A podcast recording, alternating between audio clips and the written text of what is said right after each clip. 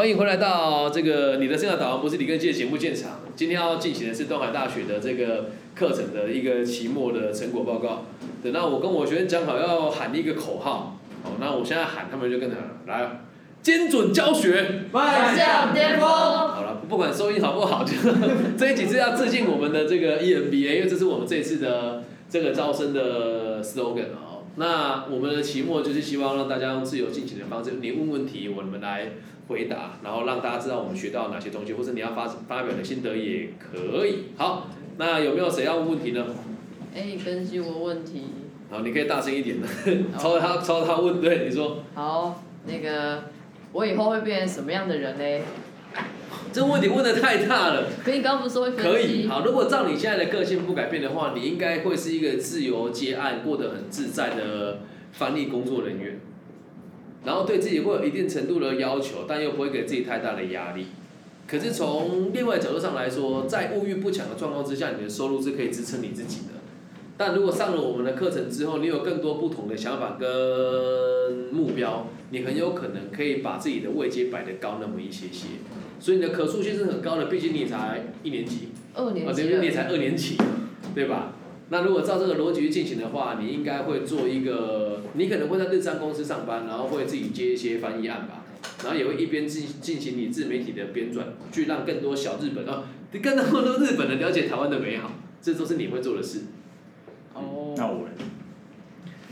有人考上国立大学就飘了啊！没有开玩笑啊，你应该就会很认真的进到台积台湾的前几代的光电业发展的啦。对，然后应该也会一路就这样往上走，然后到时候你会觉得很累，然后会转换一下跑道吧，因为你不是一个奴性很重的人，你会有自己的想法。转换跑道意思是？一定也在光电业里面，但你可能会用不同的方式去进行。再加上你的身家背景其实挺特别的，也有可能在这个领域创业。现在先不要把话讲得太死，但就是可以预计的是，你接下来几年一定会在比较大的这几个企业当中去做这样子的工作。哦，好。然后还有谁有问题提出来吧？哦。不要客气呢，来哦。根基，我想要回应一下刚才的。那你说可以，请说。确实，我在上根基的课之后，会更努力把我自己的想法实现。嗯。就是去付诸实行，然后去找资源之类的。谢谢谢谢。没有错，谢谢更新。那跟他有一样状况的举手，就是上完之后更敢去执行的，有吗？应该有吧。那这堂课就很有意义。啊，你们要讲有啊，不然你们举手是这样 有吧？好，来，大家有什么问题或者有什么想反馈都可以说出来，来吧。不要客气呢。可以问比较严肃的问题。怎么我课不严肃是不是？可以啊，你的问题问。因为老师你有当过人资。然后我想最近就是在思考这件事情，就是说，如果员工就是面临上司骚扰，或者是一些职场霸凌，那么通常都会去找人资做协调或协商，嗯希望人资给予一些回应，或者是公司的处理办法。那这时候身为中间的人应该要怎么做？嗯，每个公司的做法不一样。那就我过去的经验，我们会有那个员工申诉信箱，所以当然了，我们就要去协调。那协调方法很多，因为 HR 部门遇到这种状况的机会其实很大。那如果有遇到人家说我被骚扰的时候，第一件事情是先理解事实是否存在，然后接下来你要去看他会提出这个事情，往往通常是真的被骚扰了还是有目的的？你觉得？就是我很邪恶哈。我们先不要谈这个，就是如果是真的的话。这个就是问题啊！你要去判定啊。不然你怎么办？他说他骚扰我，那你就办他。骚扰这种事情是莫须有的。要要调查。对，一定要调调查，然后还要有证据。然后接下来第三件事情是，你要去理解一件事哦，就是如果这个人是惯犯人，就要拔掉他。不管是申诉人家人还是被申诉人都一样。打个弄，大家都是人，为什么只有他们两个有问题？懂吗？所以从根本上来说，我要为员工争取权益，来这种人要留还是不要留？快跑。对吧？可是如果那个人是上司，就是比如说我是人资，但是那个人是别部门的上司。然后呢，他做了骚扰别人的事情。对。那你一定要让你的上司知道这件事，然后收集好所有证据，问他你要怎么办。所以我的工作就到这边。是啊，因为你没有裁决权。如果经理是人事的主管、经理、副理，这是你要做的事情。那这个不在你的权责当中，你没有办法做判定，你只要把东西收集好之后给他就好了，懂吗？然后再还有一件事，你不能只听单方面的说辞。一定要两边都去调查，然后问你上司说，因为每间公司做法都不同，你要做到这个事情出现了，我该怎么做，他跟说依照 SOP 我们该怎么做，每个公司的背景跟立场都不一样，照他们教你的方式去做就好。这样能够理解吧？骚扰这种事情本来就很难判定啊，就你像我这个长相，只要这样子就像是骚扰。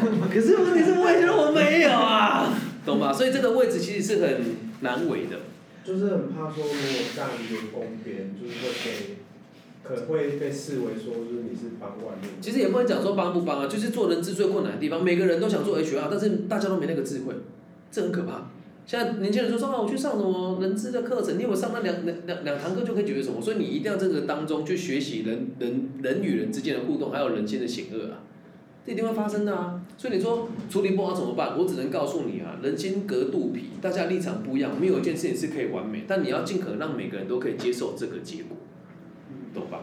所以结论就是变成比他们更邪恶的。这不是邪恶，这叫有智慧啊！因为就像如果有人真的。跟我立场不一样，侵犯到我的时候，我如果上说，哎，他欺负我，哎，这时候我是小学生吗？对吧？我应该要自己讨回来吧。可是我们在做 HR 说，你不能这种想法，你要去教育他说，嗯，我觉得像这个事情这个样子，我会把这个事情往上呈报。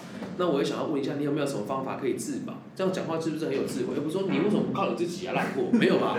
我说你你要想想看，要不要怎么自保？我分享几个方法给你听。那今天的过程中，我也会录音跟做记录下来。那你可以想一想，我还可以为你做一些什么？那这样子处理方案，你觉得 O 不 OK？OK 的话，请你这边签个名，让他知道我有做事啊，对吧？然后问题来了，要不要保密？保密。对啊，要不要保密啊？有的人说你可以不要跟你上司说吗？应该就是选择讲的话。这个是另外，这个就是我们讲的智慧啊，这就是我们说的刚刚那个对人模糊，对自己清楚啊。像我在从军的时候就发生过这个事情哦，就这个人。的状况是他跟他的长官发生性的关系，然后后来他发现这个长官是有老婆的，他就反咬说这个人对他性骚扰，那这时候我怎么办呢？对，我怎么办？这种事像在公司处理。哎，如果在公司处理也一样啊，在公司内部啊，他在公司内部说我要举报他骚扰我，我在军中遇过这种事情啊。对啊，就是你要处理的啊，那怎么办？对，我就说其实。我们就这么讲啊，我觉得你说他骚扰你这件事情要有足够的证据，然后还有第二点，从客观的角度出发，每个人都看到你和他平常的关系是亲密的。那当然不是说你说的骚扰就不可能存在，但是你们所发生的地点是在办公室里面，而且外面是有人的。我觉得你也可以大声的说出你不想要这件事情，可是你也没有。那这件事情，我我觉得你是无辜的，我都知道你你一定是受害者，但是上面的会不会这么想，我不确定。所以我们一起来商讨一个最好的办法，你觉得怎么样？要很有智慧啊。因为最近就是有靠案例，就是有人就是去承包，然后人质就是去占公司边，就是说就是一定没有这种事情。对啊，啊可是那个人后来就就是就怎样自杀。哦，那这个事情更可怕哦，这也不是要吓唬大家。通常会用自杀名字的人都会想要逃避问题的人，我不是要检检不是要检讨自杀者，因为。他会这么做，一定不是因为这件事情才自杀，一定还有其他问题。可是现在因为这件事情，他们内部发生什么事我不知道，而刻意把事情闹大的机会其实很大。那这个而言，对我而言哦，说真的，如果在官场，我只要把该做事情做完，就他自杀跟我就没关系了。但如果结果事情没有做，他自杀，我脑袋就我我就完蛋了，懂吗？所以要保护自己啊，理解吗？你说他自杀这件事，如果今天这个，因为我运气比较好啦，我在做 HR 或者在做辅导的时候，在我任内没有发生过任何人自杀的记录。因为我处理事情，我觉得还蛮有一手的。那如果有你的公司内部，就是我们做员工培训最重要的一环，不能让员工轻易自杀，这也是事实啊。所以你要做做事情会有选训预留台，而这个选跟训这两件事情，就会决定你后来像后面的这些预留台该怎么做。那说真的，我们如果不能解决问题，只要解决谁？提出问题的人，提出问题的人是事实啊，所以有时候你会看为什么企业有这么多人就是还这么高高在上，因为他们确实对企业有价值。那你你只是一个小员工，我要你做一些事，你又不要，我对你有权势，我要拉拔你又不要，那这个为上位者，有的人就不是那么的善良，你就要去想，那你要怎么帮助他们协调这件事？讲难听一点呢，没有钱不能解决的事啊，不是吗？这样讲很难听，可是事实啊。所以你一定要先理解，就是把事情都申报了之后，你要记录都写下，然后呈报给上面。出错事跟你也没关系，你尽力了，该回报、该写的都做，这样懂吧？所以就算因为这样，就是被公司炒掉了。这不会被炒掉，那你要知道，我会叫你保护你自己哦。如果今天你说我要做生命斗士，公司我跟他站在一起，你不要过来，那你活该你被炒啊，对吧？而是我觉得你这样做没有智慧，也跟老板讲你这样做可能风险在哪边啊？那个谁也也已经不是第一次了，对吧？啊，人家就不想，那他还这么做，那我们一样就呈报上去，你要扛可以，可是我要把记录写下来给你，你千万不要往上报，你再报。对，可是这件事情我觉得。我毕竟他是我的，他的位阶比我高。如果去跟他讲这件事情，可能对我来对他来讲也不礼貌。那能不能请您，我的长官去跟他讲这件事？你是把责任往上归属了，那跟你还有没有关系？没关系啦，懂吗？只要是你不能做决定，可是如果当你要扛责任的时候，你就不要去想说我要不要为企业做事。当你要扛责任的时候，良心要有啦。就怕被秋后算账。我来，就就算要算哦，还是那一句话，东南大学最近做了很多。改革嘛，对不对？走了就一定会走啦，有能力不走的还是都在啊。所以这个秋后算账通常不是单一事件，而是你本来就该被算账的，不是因为这件事情，它只是一个借口。讲那句吧，官场，人资就是官场。先当刺猬。也不用啊，要刚刚的课都白上了，是不是？对吧？要广结善缘啊，然后要能够理解高攀，然后要能够理解逢迎。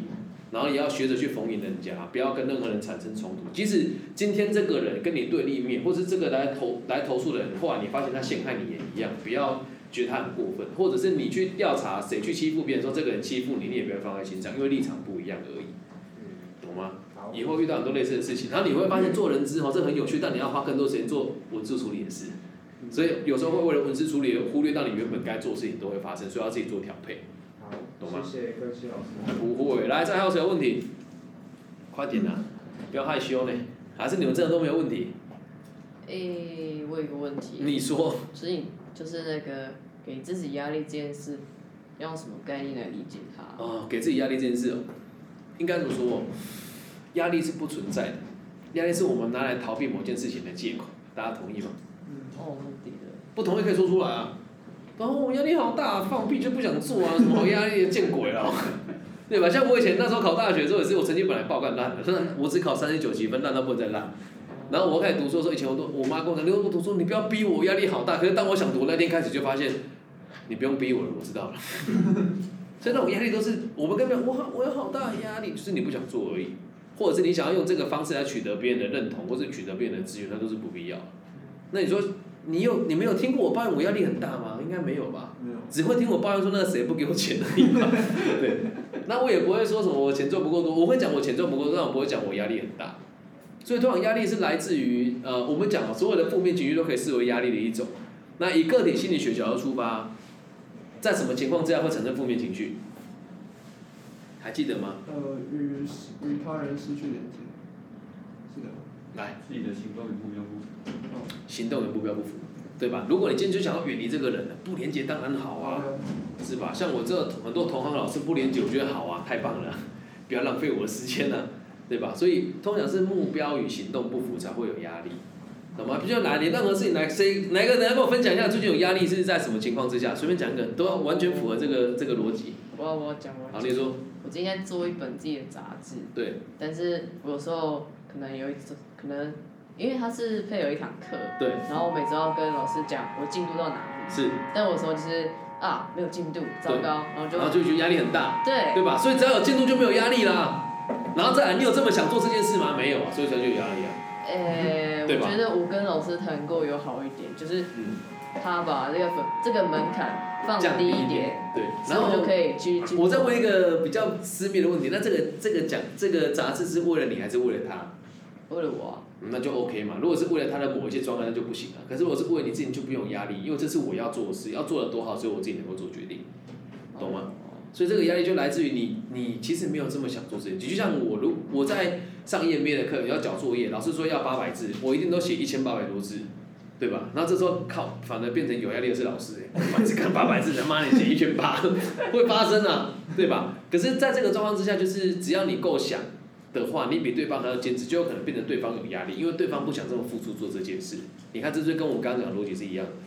我的目的跟我做的不一致啊，懂吗？那如果今天我的目我的目的只考六十分，可是我却做到八百分的努力，这样会不会有压力？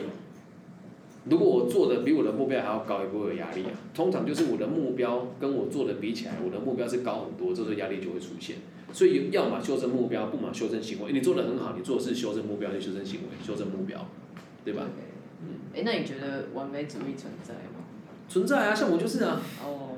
我完美主义的，不要看我这个课看起来像上起来像很粗放，哎，我对我自己要求很高哎。你你就会发现，其实我都问你们说啊，课上的理不理解跟有没有学到东西，这就是我对我自己的课程的完美主义啊。应该是说，就是因为完美主义把自己搞得压力很大的人存在。来这么说好了，嗯，你们觉得我的课有没有上的不好的时候？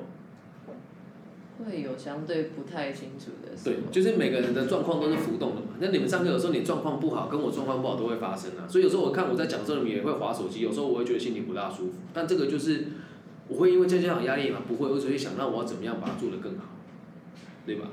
像那一次有一次人就很少，只有五六个人，我觉得啊，其实有点差。可是我不说我压力好大，那么认真，你们还不来？不会。我在想那下个礼拜我该准备什么？该如何去让你们可以有意愿再上这一堂课？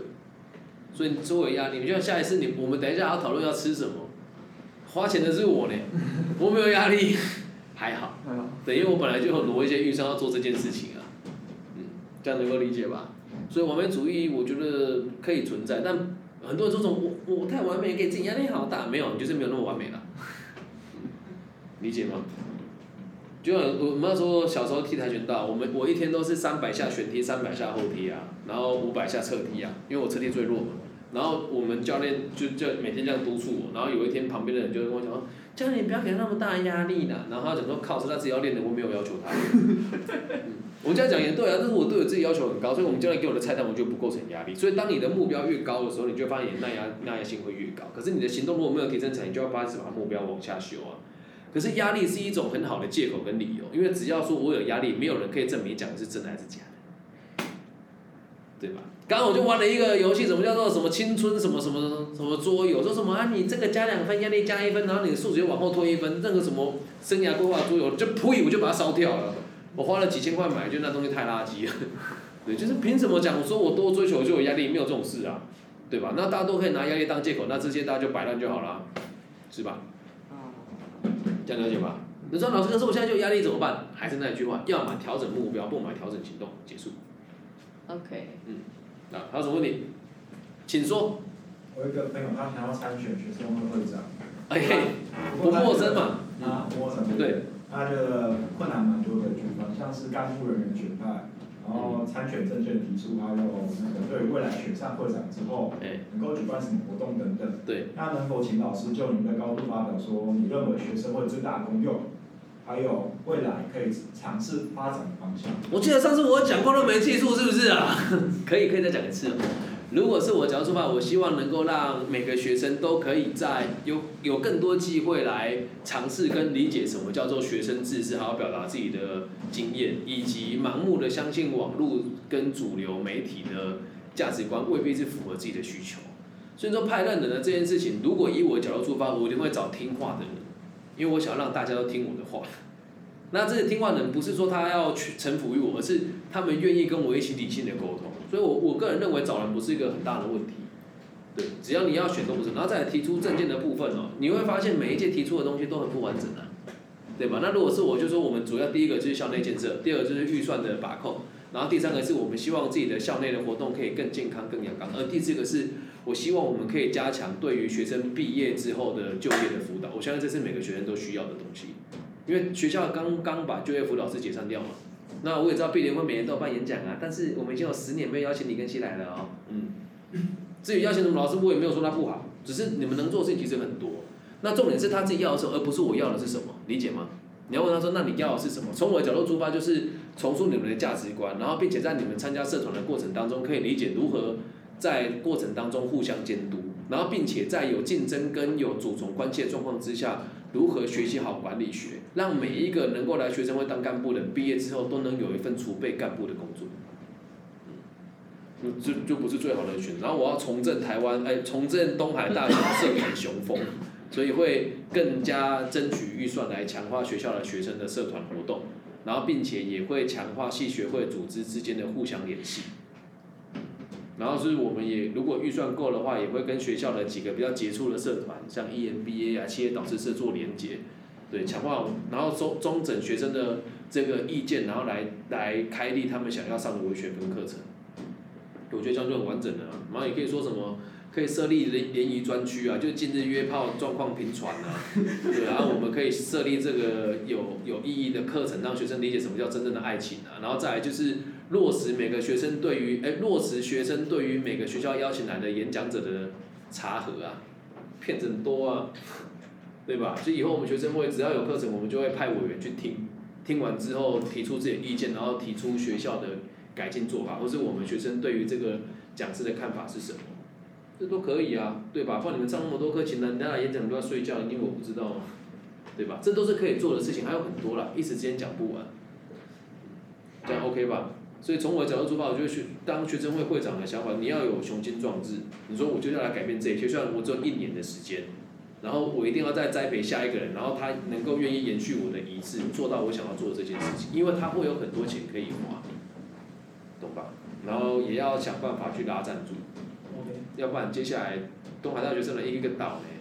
我讲到就讲到这，我很奇怪，现武生要找我拉赞助，然后都没有记忆没有给我，到底是什么想法？我觉得有点奇怪。他们说我们需要赞助，我说好啊，然后都没有消息啊。在倒数二十二天，我们就要开始，钱有没有筹到我也不知道。对，所以如果你们认识现武社的同学，可以叫他们跟我联系啊。这样懂吧？啊，还有什么问题？这堂课有趣就在于你们提出问题，我如果没办法回答，我说我不知道。但如果我知道，我会尽可能回复你们。来，还有没有？都没有了哈。确定呢？好，那有要拿学分的同学可以录录音档给我吧？应该可以吧？可以哦，应该不难吧？练习一下你们的口条，然后再你因为你们都已经有交作业了嘛，所以回去就练一练就好了。然后在下一次我们吃饭的时候就一起大家放出来娱乐一下，没有关系嘛，不也不会真的放了。好，那今天我们就录制到这边了。那往后就是像我们会把节目上传上去，会在全世界每个角落去。去发唱，所以你们刚有说话的朋友，声音会被传到巴西啊、日本啊、印尼、越南、柬埔寨、孟加拉、肯亚，然后东、美东、美西都，我们都有听众会听啊。然后也希望你们可以理解，我就是那种活在人家所谓的元宇宙很尖端世代的人，我也靠这个东西赚了不少钱。然后我也希望你们可以听完了之后，像以后你们各自去不同的专业发展，也可以做 podcast，会让更多人知道你们是谁，懂吗？然后现在台湾的。教育界其实很需要新一代的人来投入，也希望你们可以透过今天这样子的课程，理解到有很多不同的可能性，然后也期待你们可以透过这九堂课理解自己要的是什么。我们不一定要成为精英，但你要过得开心。所以，我们课程虽然到最后是以这个成为精英为目标，但我要让你们理解一件事情是：当你看过各种样貌，才会知道你要的是什么。这样能够明白吗？好，有没有问题？没有了哈，那最后再喊一次我们的这个 slogan 哦，哦，精准教学。你看，我知道你们一定忘记这迈向巅峰了。再一次哦，精准教学，迈向巅峰。谢谢大家。